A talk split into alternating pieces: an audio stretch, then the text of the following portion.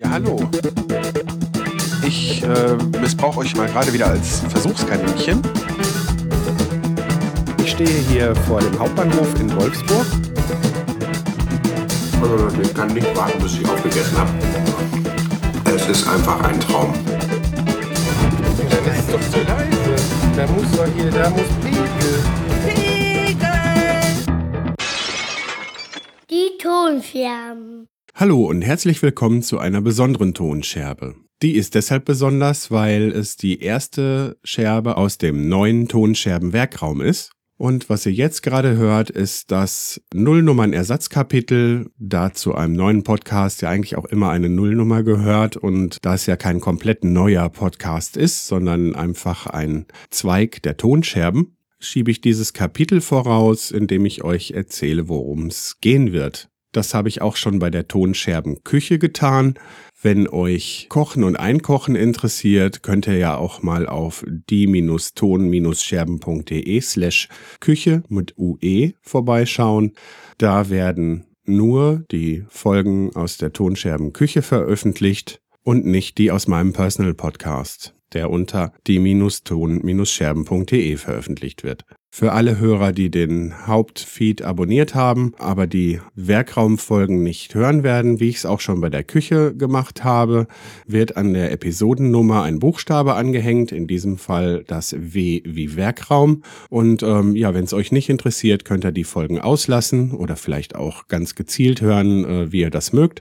Und wenn ihr den ganzen anderen Kram nicht mögt, dann könnt ihr halt einfach den Werkraum abonnieren. Die Idee, den äh, Werkraum zu starten, habe ich äh, schon ziemlich lange. Ich habe das ja auch schon sehr lange angekündigt.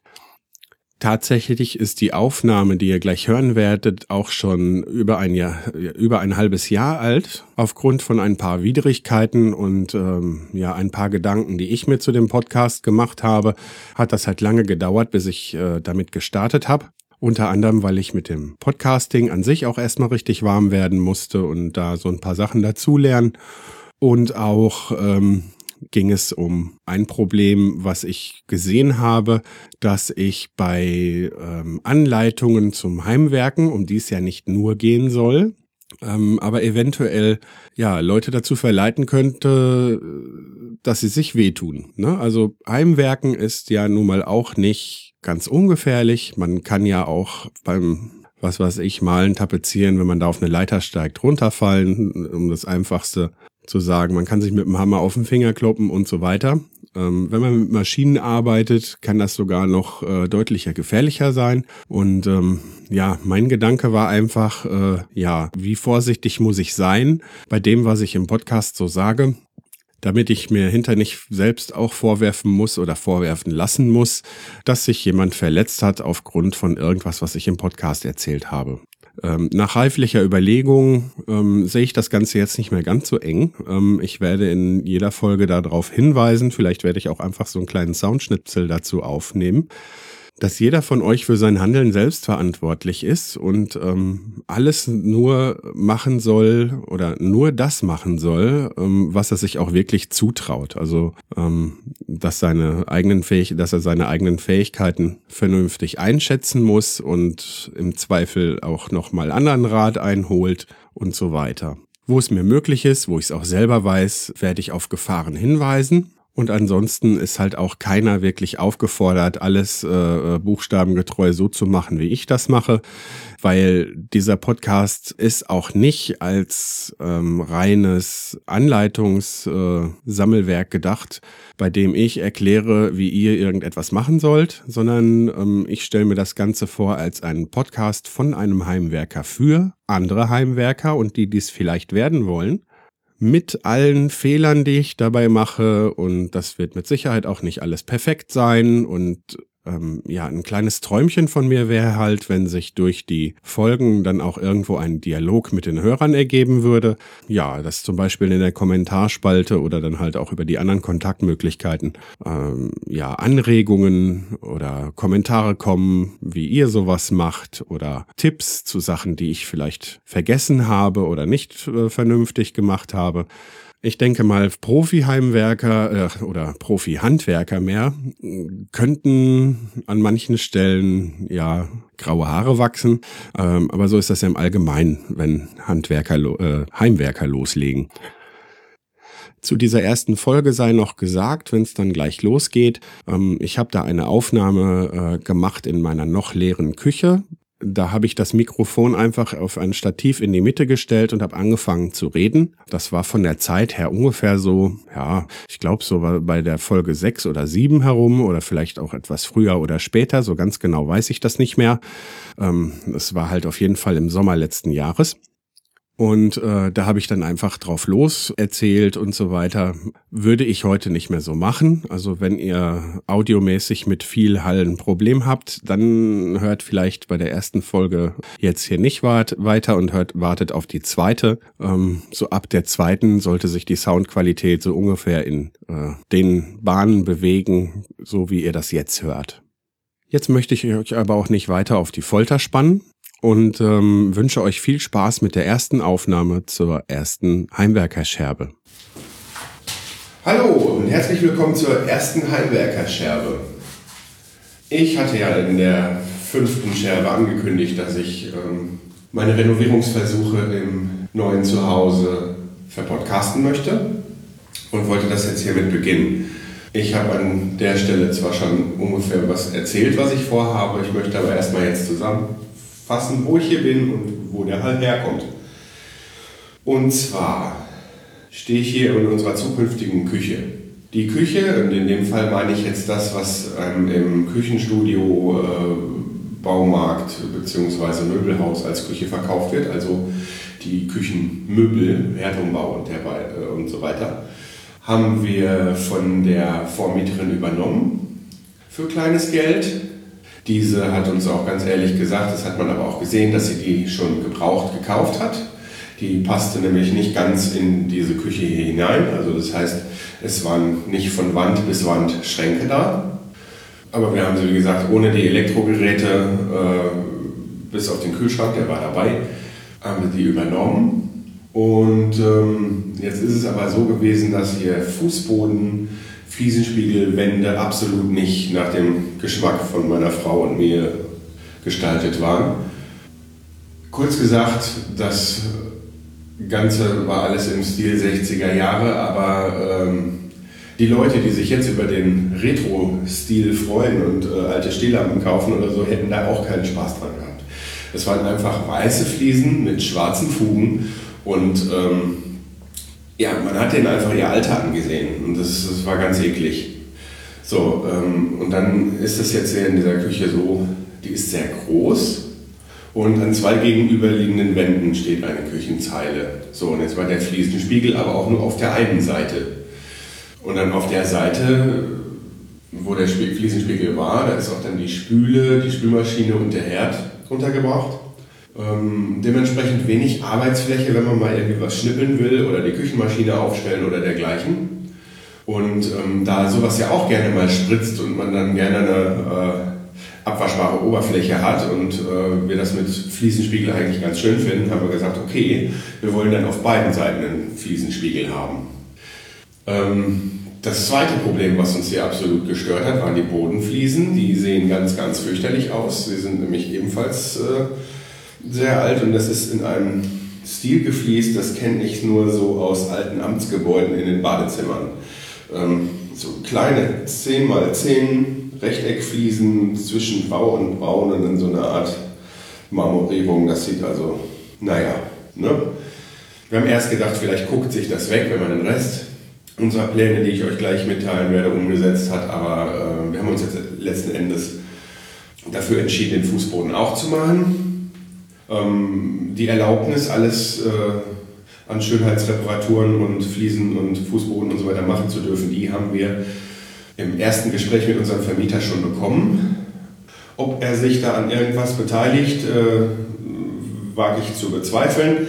Wir haben aber vor, hier die nächsten Jahre zu wohnen und gehen das Risiko ein, äh, dass äh, es vielleicht passiert, dass wir zu früh wieder ausziehen müssen. Wir wollen es ja einfach schön haben. Ja, und ich denke mal, wenn, wenn jetzt da nichts äh, Unvorhergesehenes passiert und wir wenigstens die nächsten zehn Jahre hier wohnen, hat sich das für uns auch gelohnt. Ne, wir kaufen nicht die teuersten Materialien ein, trotzdem ist es natürlich teuer und führt uns da an unsere Grenzen. Aber dadurch, dass man, äh, wenn man das alles selber macht, dann ist es doch irgendwo noch ein bisschen erschwinglich. Und deshalb ja jetzt auch hier die Sendung. Vielleicht habt ihr das noch nie gemacht und äh, traut, es, äh, traut euch das Ganze dann nach der Sendung dann zu.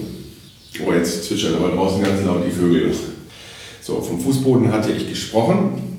Jetzt war an den Wänden, das Haus ist auch nicht besonders gut äh, gedämmt, am halben Raum eine Styroportapete verklebt und der restliche halbe Raum war ohne Styroportapete. Es ist einfach nur direkt auf den, weiß, auf den Putzen weiß gestrichen worden. Ähm, ist auch ganz eklig, gefällt uns auch nicht. Die Tapete haben wir ähm, dann runtergerissen und ähm, das Einzige, was wir gelassen haben, die Decke ist Raufaser tapeziert, die wird einfach äh, nach dem Zuspachteln der äh, Bohrlöcher von der Lampe und von der Gardinenschiene, die hier vorher drin war, einfach wieder weiß überstrichen. Die bleibt dann so, wie sie ist. Also der Untergrund, also gestrichen wird es trotzdem frisch, weil das, äh, das hat es nötig. Vor allen Dingen an den Rändern wird es dann zu sehen sein. Nun zu den Plänen. Ähm, also zwei Fliesenspiegel statt nur einem. Dafür muss der erste und, und der Fußboden fließen. Dafür muss der erste Fliesenspiegel dann natürlich entfernt werden, dazu später mehr. In der alten Wohnung, in der wir gewohnt haben, in der vorherigen, da ähm, hatten wir die Küche komplett, aber auch ohne die Elektrogeräte, von unserem äh, Vermieter übernommen und äh, mit benutzt, dann wir unsere eigenen Elektrogeräte mitbringen müssen. Was heißt übernommen? Also äh, die ist in seinem Besitz geblieben, den haben wir mitgemietet. Jetzt äh, war das so, dass er da eine, für uns vorher haben wir das äh, noch nie gesehen, sehr gewagte Farbkombination hatte, die uns aber sehr gefallen hat. Und zwar der dunkle Fußbodenfliesen, also in dem Fall waren die also schwarze Bodenfliesen, weinrote Wände, weiße Decke, schwarze Eckleisten, zwischen den, äh, also man nennt die Viertelstäbe, ne? schwarze Viertelstäbe, äh, am Übergang zwischen Wand und Decke, ähm, Fenster und Rollokästen sowie auch die, der Heizkörper waren weiß gestrichen. Ähm, ja, klingt gewagt. Äh, in der Kombination sah das aber echt gut aus und hat uns so gut gefallen, dass wir das äh, im Prinzip so ähnliche kopieren wollen. Also die Fliesen, die wir uns jetzt hier ausgesucht haben, ähm, sind einmal auch jetzt nicht ganz so dunkel und nicht so glänzend, weil das war ein Minuspunkt. Da sollte man vielleicht auch immer darauf achten.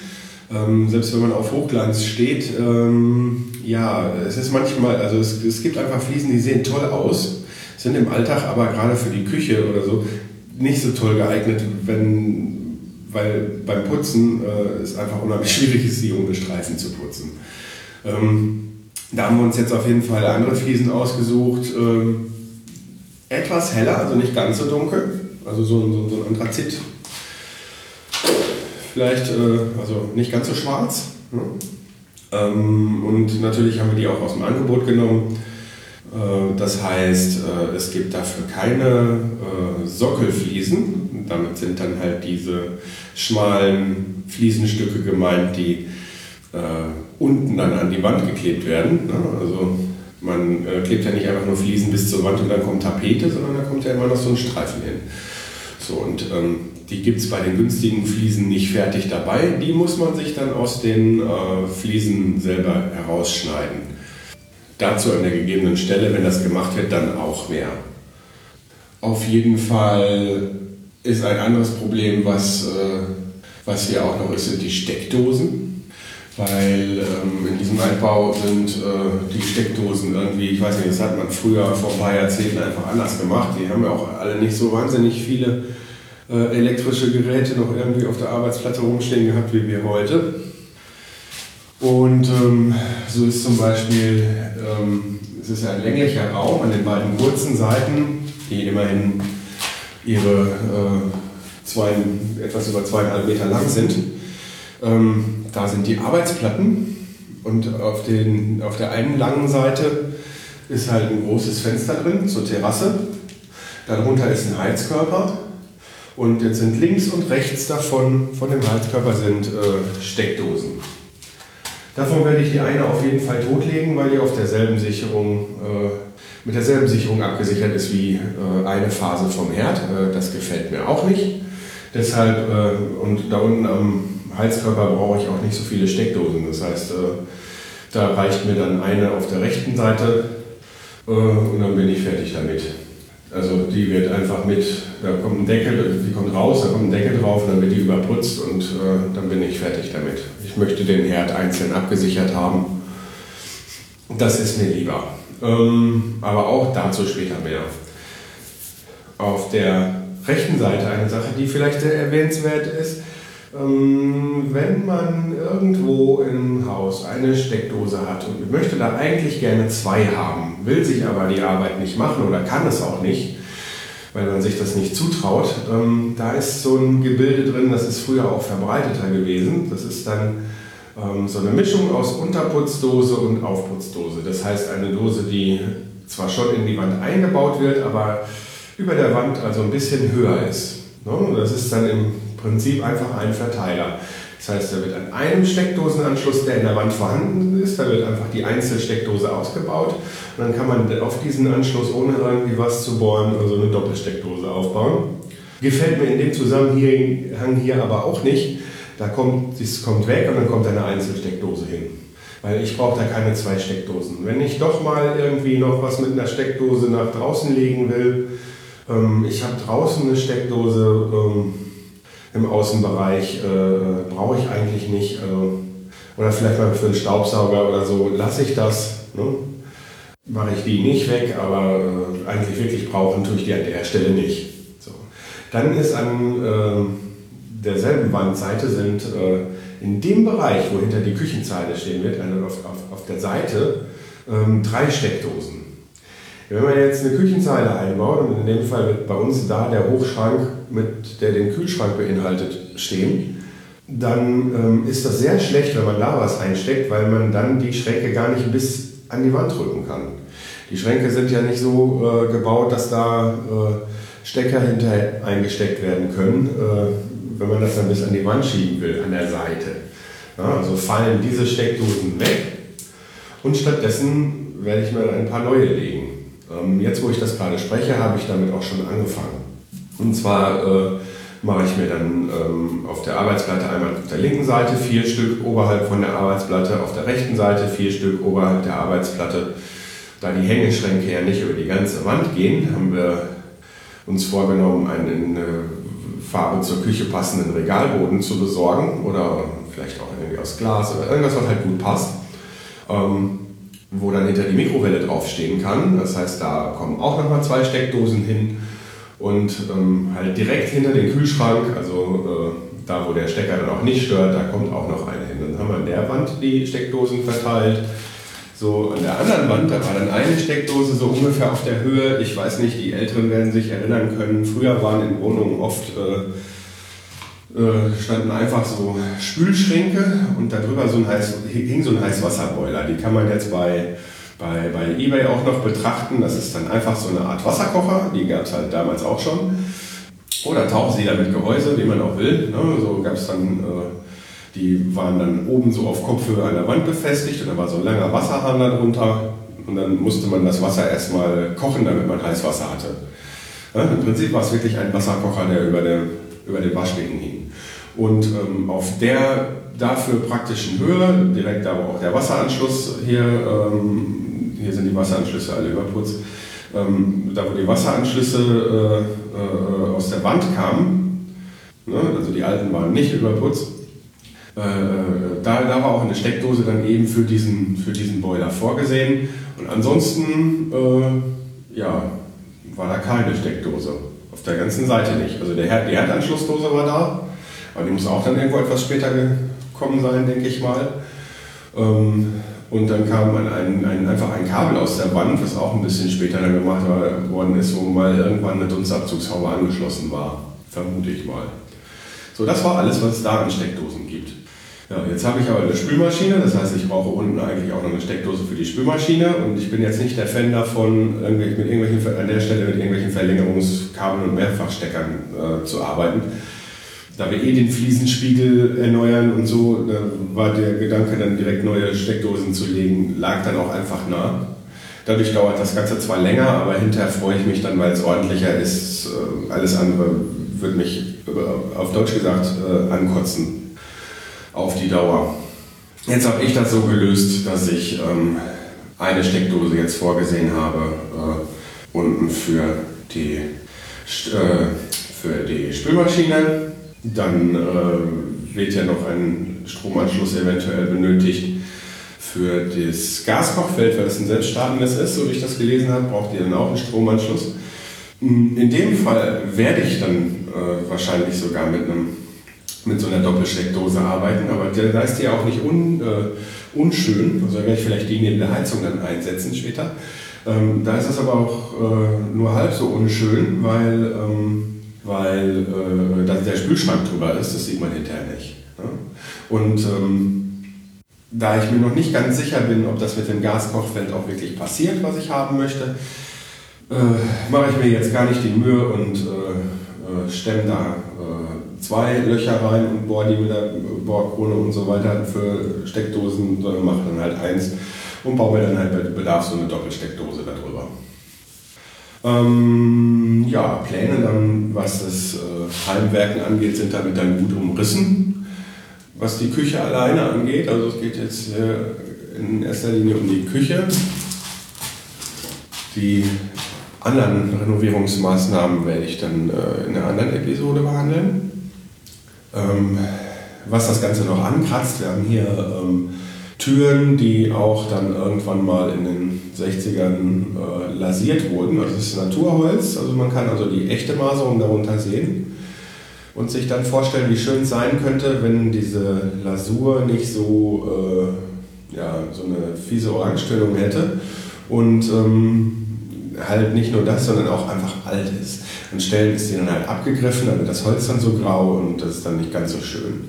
Da ist dann halt geplant im ganzen Haus, dass wir das abschleifen und hinterher einfach mit einem Klarlack überziehen, damit wir ähm, die natürliche Holzmaserung wieder zu sehen bekommen.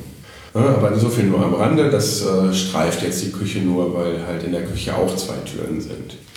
An die Küche angrenzen wird, äh, also beziehungsweise grenzt ein Vorratsraum an, also zumindest nenne ich ihn jetzt so, weil ähm, wir ihn als Vorratsraum und Abstellkammer benutzen werden.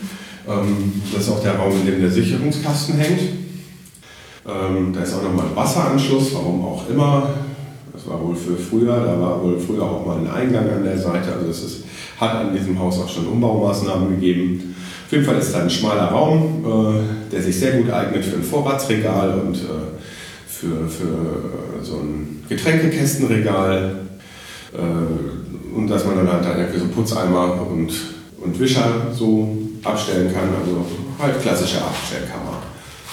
Da werde ich ein Regal an die Wand zimmern. Das wird dann auch nochmal hier ähm, Teil der Heimwerker-Scherben sein. Ähm, erwähne ich jetzt nur, weil es an die Küche angrenzt. Wenn ich jetzt mal so überlege, als Zusammenfassung, ja, wäre ich dann damit durch. So, damit hätten wir dann auf jeden Fall die Pläne für die Küche abgehakt. Ähm, was ich versäumt habe, ist, äh, viele schöne detaillierte Vorherfotos zu machen. Ich war einfach zu sehr hier äh, beschäftigt. Ich hatte die Kamera zwar hier, und mein Handy auch jederzeit in der Hand. Aber als ich den Plan gefasst habe, war mein Handy, ich habe ja das iPhone 4S wieder mal voll und ich konnte nicht großartig Bilder speichern.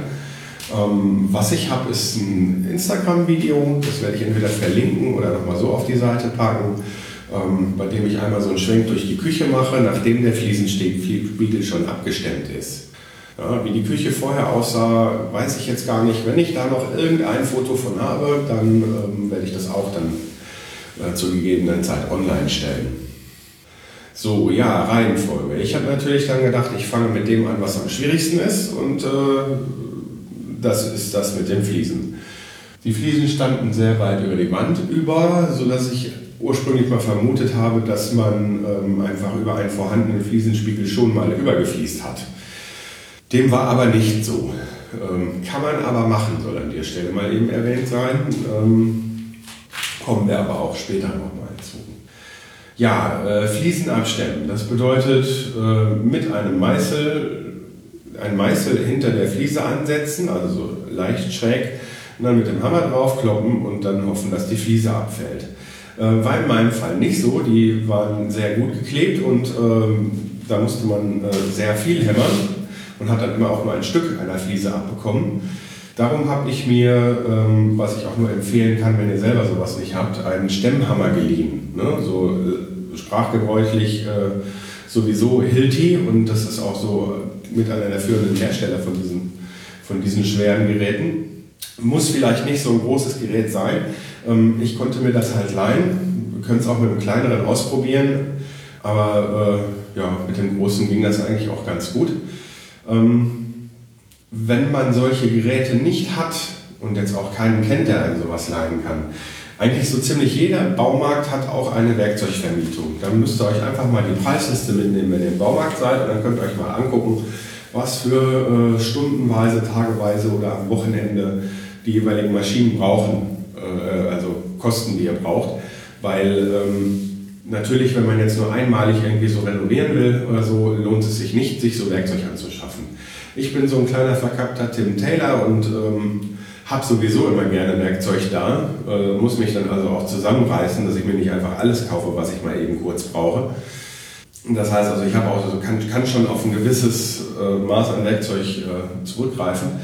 So ein Stemmhammer war allerdings halt jetzt noch nicht dabei und ähm, so oft werde ich keine Fliesen abstemmen, dass ich so ein großes Gerät brauche oder ich arbeite jetzt auch in einem Betrieb, wo ich mir derartige Maschinen äh, vielleicht auch mal für ein Wochenende im Betrieb ausleihen kann.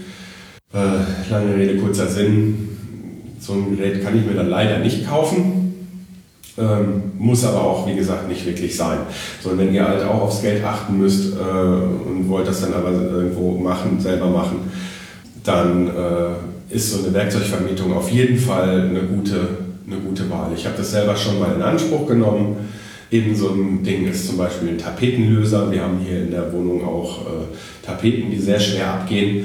Ähm, man kann es natürlich mit der Sauerei klassisch äh, machen, dass man äh, die Fliesen einweicht und äh, dann Stück für Stück mit dem Spachtel abkratzt. Äh, wenn man natürlich dann sich aber für ein Wochenende so einen Dampflöser ist wie so ein Dampfreiniger mit Spachtel dran. Äh, wenn man sich so einen Tapetenlöser einfach mal äh, für ein Wochenende gönnt, dann äh, man da viel Stress gespart. Also da, damit geht es auf jeden Fall wesentlich leichter. Hier in der Küche war das Tapetenabreißen jetzt nicht so schwer, da ging das trocken, ähm, weil dieses Styropor nicht so fest verklebt war.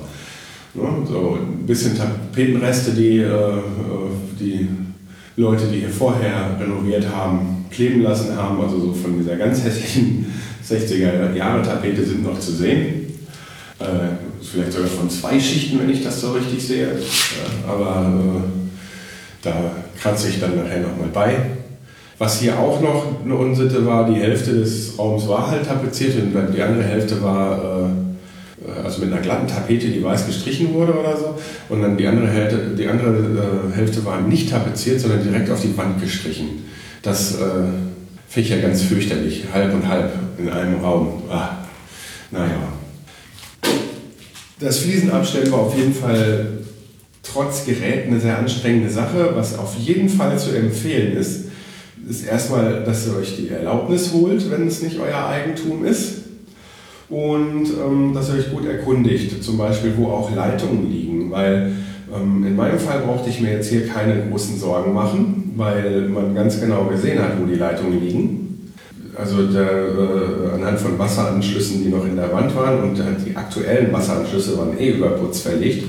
Also diese alten waren einfach, diese alten für den Boiler, da war einfach ein äh, Stopfen drauf gedreht, so wie man das kennt, einfach so diese silbernen äh, Stopfen, die da drauf gedreht sind. Äh, die werden halt nicht mehr benutzt. Ich weiß auch gar nicht, ob da noch Wasser drauf ist probiere ich auch nicht aus, weil ich bin nicht so der Klempner. Äh, die bleiben einfach, wo sie sind. Wenn man jetzt allerdings in einem Bau das Ganze machen will, in einem, in einem Haus, wo die Leitungen auch wirklich alle unterputz verlegt sind, ähm, dann muss man entsprechend vorsichtig sein, weil es droht natürlich, dass man äh, Elektroleitungen treffen könnte mit dem Gerät und mit äh, dem Gerät kann man mit Sicherheit auch sehr leicht äh, Wasserleitungen beschädigen. Deshalb sollte man da schon sehr sicher sein, wo welche Leitungen verlaufen und trotzdem auch immer noch vorsichtig sein. Das heißt, wenn man den Meißel ansetzt, so flach wie möglich, dass man nicht tief in die Wand eindringt, wäre schon mal eine Maßnahme und äh, äh, nicht zu wild, äh, zu große Flächen bearbeiten, damit man immer noch irgendwo gucken kann, was kommt da. Ne? Des Weiteren, der Staub, der dabei entsteht, der ist jetzt auch nicht gerade so gesundheitsförderlich. Ähm, deshalb ist da dringend empfohlen, äh, Atemschutzmaske aufzusetzen. Und wenn man viel in der Richtung macht, dann kann ich nur äh, eine professionelle Maske mit Wechselfiltern empfehlen. So eine habe ich mir jetzt auch zugelegt. So was gibt es zwischen 30 und 40 Euro zu kaufen.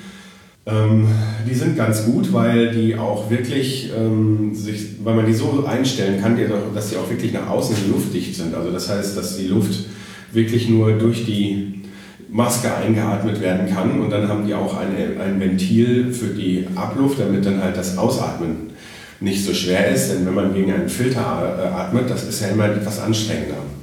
Ähm, diese Einmalmasken, wenn man nicht so viel machen kann, äh, kann man dann auch, also machen will, kann man dann auch nehmen, wenn man jetzt das nicht investieren will.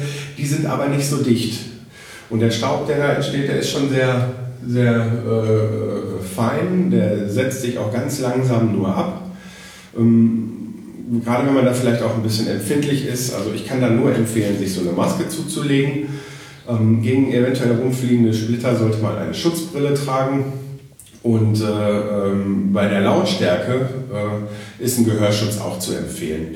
Also für viele Heimwerkerarbeiten ähm, ist das durchaus sinnvoll. Ich meine, wenn man kurz mal eine Maschine laut anhat, dann setzt man vielleicht nicht gleich den Gehörschutz auf. Aber wenn man jetzt einen halben Tag, so wie ich das gemacht habe, hier äh, mit einem Stemmhammer arbeitet, ist das durchaus sinnvoll. Ähm, Handschuhe muss jeder für sich selber entscheiden. Ähm, ich habe den ganzen Tag Fliesen abgestemmt mit einem schweren Gerät, da ist mir nichts passiert. Ähm, beim Wegräumen der Fliesen habe ich mich an der Fliese geschnitten. Also ähm, beim Hantieren mit Schutt ist es eigentlich doch durch, durchaus sinnvoll, Handschuhe zu tragen. Also beachtet auf jeden Fall immer eure eigene Sicherheit, wenn ihr sowas macht. Trotzdem war das Abstemmen der Fliesen noch der einfache Teil. Ja, also es war halt viel Dreck und es war schwer, aber es war in sich noch der einfache Teil. Beim Verputzen kann ich euch jetzt nicht äh, die super Tipps geben. Ähm, beim Verputzen mit Putz und Mauermörtel, ähm, da braucht man halt viel Übung und die hatte ich nicht. Es gibt auf YouTube diverse äh, Videos, äh, die kann und will, will ich jetzt auch gerade alle nicht verlinken. Wenn ich mal ein wirklich gutes Erklärvideo habe, werde ich das tun. Also wenn ich da mal eins gefunden habe. Aber beim Verputzen guckt da einfach mal bitte selber, da gibt es ganz viele. Üblicherweise mischt man den Putz an und ähm, dann wird die Wand nass gemacht. Dann ähm, mischt man den Putz etwas dünner an, damit man den äh, in Anführungszeichen spritzen kann. Das nennt sich Spritzbewurf. Dann wirft man, spritzt man mit so einer Handbewegung aus dem Handgelenk schon mal eine dünne Schicht Putz auf die Wand auf. Ja? So machen das die Profis und ähm, dann werden, werden größere Portionen an die Wand geworfen, so nebeneinander immer. So klack, klack, klack. So ähm, im Prinzip so wie wir das kennen als Kinder haben wir Schneebälle an die Wand geworfen und ein bisschen vom äh, Schnee ist kleben geblieben. Beim Putz soll normal ein bisschen mehr kleben bleiben. Ähm, das ist mir alles nicht so gut gelungen. Ähm, zunächst mal stand auf dem auf dem Sack ein Mischverhältnis von äh, 40 Kilo Putz und 5 Liter Wasser. Das habe ich dann durchgemischt und ähm, das war zu trocken. Das wusste ich natürlich nicht, weil ich habe mich ungefähr an die, an, an die äh, Angabe gehalten. Auf jeden Fall ist mir der Putz die ganze Zeit immer wieder von der Wand gefallen und ich habe es echt nicht hingekriegt. Ähm, am Ende, die letzten beiden Abschnitte, die ich verputzt habe, ähm, war ich bei etwas über 7 Liter Wasser, die ich tatsächlich da reingeschüttet habe. Da steht zwar circa drauf, aber ich finde, ähm, das war jetzt ein bisschen dürftig erklärt. Ähm, die Variante, die ich jetzt gewählt habe, war weniger das Werfen. Das habe ich eigentlich nur in den Ecken gemacht, weil, ich da nicht so gut mit den Kellen reingekommen bin.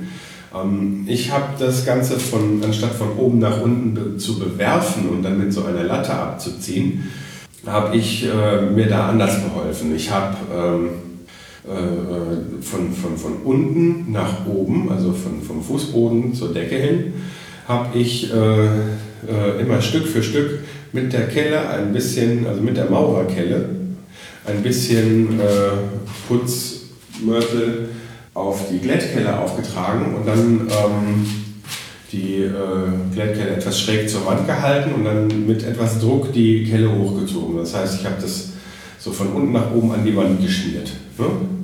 Immer so in etwas größeren Portionen, so einen Abschnitt, den ich gut schärfen konnte. Und ähm, dann ähm, habe ich äh, im zweiten Arbeitsschritt das Ganze geglättet. Wenn ich Glück, hab, Glück gehabt habe, ist mir das nicht von der Wand gefallen. Damit man das Ganze gerade hinkriegt, sollte man eine gerade Holzlatte haben. Ähm, oder äh, da gibt es auch Sachen aus Metall zu kaufen. Ich habe mich jetzt für eine Holzlatte entschieden. Und dann gibt es ähm, extra Putzprofile. Die kann man sich an die Ecken machen, damit man scharfe Ecken hinbekommt.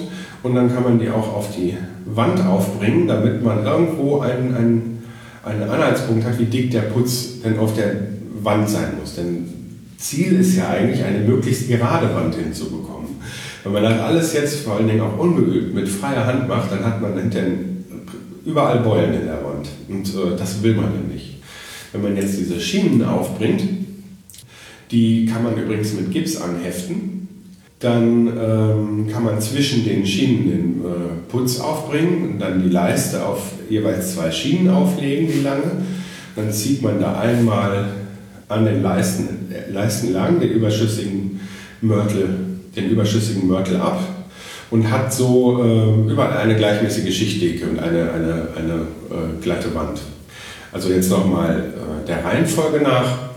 Ähm, die, die nackte Wand, die da verputzt werden soll, ähm, die sollte schon mal einmal grob mit dem Handfeger von groben äh, Staub- und Putzstücken befreit sein. Dann ähm, muss man eine trockene Wand befeuchten. Das äh, hat folgenden Sinn.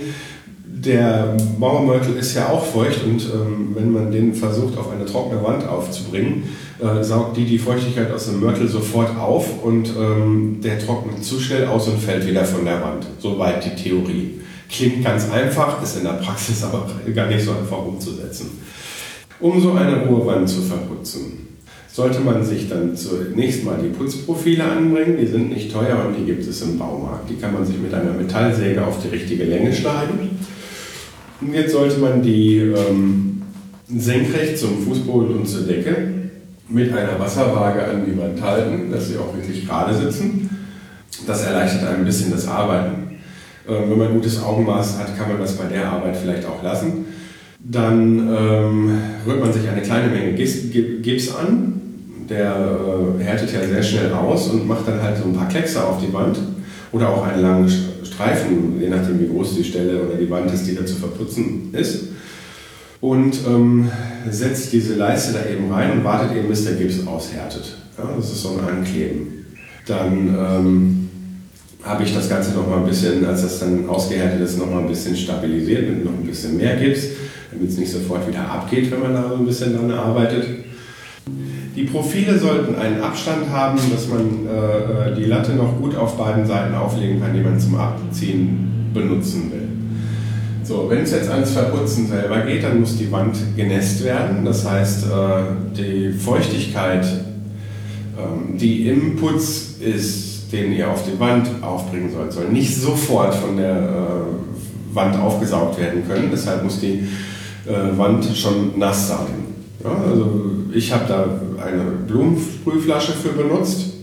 Man kann das Ganze aber auch mit einem Schwamm oder mit einer Quaste machen. Wichtig ist auf jeden Fall nachher, dass die Wand nass ist. Die muss also richtig feucht sein. Also man, man kann ja dann sehen, trockene Stellen sind heller als die feuchten. Also man sollte immer darauf achten, dass während man da mit dem Putz arbeitet, die Wand nass ist. Und nicht, äh, wenn man schon äh, ordentlich äh, angefangen hat zu putzen, dann nochmal die Wand nässen muss. Das ist dann nach der Erfahrung, die ich gemacht habe, auch nicht so prickelnd. Wenn die Wand dann nass ist, ähm, äh, rührt man sich äh, den Mauermörtel dünner an, also so halbwegs dünnflüssig. Und dann benutzt man eine Mauerkelle und ähm, nimmt immer so ein bisschen mit Putz mit der Mauerkelle auf und dann darf man richtig rumsauen, denn dann wird die Wand mit einem Spritzberufwurf vorbereitet. Das heißt, man wirft, äh, das habe ich dann auch gemacht, man wirft einfach mit der Kelle, mit so einer schleudernden Handbewegung, ähm, diesen, diesen dünnen Putz gegen die Wand. Das gibt dann so längliche Spritzer.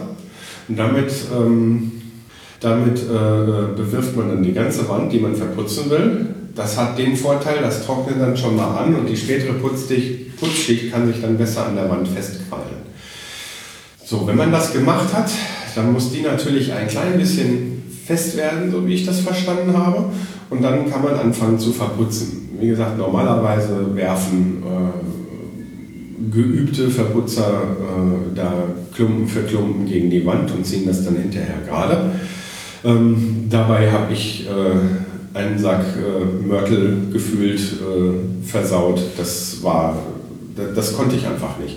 Da braucht man schon ein bisschen Übung für und wenn jetzt hier ein so eine Wand verputzt werden muss, hat man natürlich die Übung nicht. Ähm, da habe ich mir dann halt, wie schon erwähnt, beholfen, indem ich das Ganze mit der Glättkelle auf die Wand aufgezogen habe. Also habe ich so eine Glättkelle genommen. Das ist einfach so ein rechteckiges Stück Blech, auf dem mittigen Griff äh, aufgeschweißt, genietet, wie auch immer aufgebracht ist. Ähm, sieht so ähnlich aus wie das Reibebrett. Das ist einfach ein gerades Brett, auf dem, äh, also was die ähnliche Form hat, ein Holzbrett, ähm, auf dem hinten ein Holzgriff ist. Das kann man sich selber bauen oder auch fertig kaufen. Ich habe auf jeden Fall kellenweise äh, äh den, Wand, äh, den, den Putz so an die Wand gedrückt, was eigentlich angeblich die schwerere Variante sein soll, aber mir, bei mir hat das am Ende dann noch am besten geklappt. Und habe dann, wie gesagt, am Ende das Ganze mit der ähm, mit der Latte abgezogen. Das Ergebnis bleibt an der Wand. Das ist noch das Positivste, was man dazu sagen kann. Ähm, wirklich glatt oder so, wie ich es mir jetzt gewünscht hätte, ist es nicht geworden. Ich mache jetzt auch kein Foto davon, es, es hält. Oh, ach was, ich mache ein Foto davon. Ähm, es hält. Es ist nicht ganz eben. Das heißt, es sind zwischendurch ähm, äh, äh mal Stellen etwas tiefer. Ich habe mich dann aber irgendwann auch nicht mehr getraut, wenn man an der fertigen Putzschicht, an der noch feuchten, zu viel macht, dann fällt die halt auf einmal auch irgendwann runter. Deshalb habe ich dann irgendwann die Putzschicht lieber in Ruhe gelassen, bevor ich versuche, das alles ganz so äh, glatt zu machen. Und ähm, ja, habe mich dann nur darauf beschränkt, was man noch macht, um die äh, Wand zu glätten, ist, wenn der Putz schon so ein bisschen angezogen ist, das heißt so ein bisschen angetrocknet ist dann geht man halt, dann nimmt man halt dieses Reibebrett und reibt die Putzschicht noch mal ein bisschen glatt. Das habe ich auch gemacht zum Teil. Und dann, als die Putzschicht hinterher äh, ausgehärtet war, schon ähm, habe ich sie äh, ein wenig glatt geschliffen. Dafür habe ich einfach einen groben Schleifstein genommen. Da gibt es auch, glaube ich, extra so Schleifgitter für. Und ähm, habe vor allen Dingen die Übergänge, weil ich ja nicht bis zur Decke verputzt habe, sondern nur so hoch wie der Fliesenspiegel war. Das ist so eine halbe Höhe der Wand gewesen ähm, die, die Kanten dazu beigeschliffen. Ne? Was, ich, was, was durchs Abziehen mit dem Spachtel nicht glatt geworden ist, habe ich dann halt mit dem Handstein äh, so ein bisschen beigeschliffen, dass da ein glatter Übergang entstanden ist. Dass jetzt hier so eine nicht so ganz gerade äh, Putzschicht entstanden ist, ist jetzt für mich nicht so schlimm, weil ich beim Fliesen mit dem Fliesenkleber diese kleinen Unebenheiten wieder ausgleichen kann. Es ist jetzt auch nicht Vielleicht äh, bin ich auch nur ein bisschen zu pingelig, vielleicht ist es also so ganz so schlimm. Aber naja, ich bin halt nicht zufrieden mit dem Ergebnis und verputzen wird absolut nicht meine Lieblingsbeschäftigung. Ich glaube, das nächste Mal frage ich lieber jemanden, der das schon mal gemacht hat oder der richtig Ahnung davon hat. Auf jeden Fall ähm, wird der hinter noch mal überfließt und dann kommt ja noch dieser Kunstputz da drüber. Dazu kommt, dass die Stellen äh, die ich jetzt hier neu verputzt habe, entweder überfließt werden oder nachher zum größten Teil Schränke davor stehen. Ähm, deshalb habe ich einfach dann irgendwann auch aufgehört, mich zu quälen. Also das, was jetzt, jetzt so sehen wird, wird, sein wird, wird auf jeden Fall auch gut aussehen. Da äh, bin ich mir sehr sicher. Ähm, dieser Putz sollte dann sieben bis zehn Tage, äh, also im Prinzip einfach bis die ganze Feuchtigkeit da draus ist, äh, an der Wand bleiben, bevor man ihn weiterverarbeitet. Ähm, so lange habe ich jetzt auch abgewartet und ähm, bin dann jetzt äh, dazu übergegangen, die Steckdosen zu legen. Ich hätte natürlich auch vor dem Verputzen die Steckdosen da schon legen können, aber für mich war es jetzt wesentlich einfacher, erst diese möglichst glatte Wand zu schaffen und ähm, dann Steckdosen einzubringen und die Schlitze für Kabel ähm, nochmal wieder aufzustemmen. Die dadurch entstandenen Schlitze habe ich dann auch nicht mehr mit Putzmörtel, äh, mache ich dann auch nicht mehr mit Putzmörtel zu, sondern mit äh, Flächenspachtel, mit äh, Rotband. Der ist dafür ganz gut geeignet. Sind ja dann auch nur diese schmalen Streifen und dann jeweils die, äh, äh, die, die, ich weiß gar nicht, wie diese schwarzen Dosen heißen, wo man hinter die Steckdosen rein, diese Unterputzdosen, ähm, die müssen ja dann auch mit dem Gipsband da fixiert werden. Ähm, wie ich das gemacht habe, äh, erkläre ich aber dann in der nächsten Scherbe. Tschüss! So, falls ihr Fragen, Lob oder Kritik zur aktuellen Sendung loswerden wollt, könnt ihr das über die Kommentarfunktion auf die-ton-scherben.de tun. Ihr könnt mich über Twitter erreichen unter @die-tonscherben. Ihr könnt mich auch über Facebook erreichen oder ihr könnt mir eine E-Mail schreiben unter info at die-ton-scherben.de. Für alle Kontaktmöglichkeiten gibt es aber auch Links im Blog.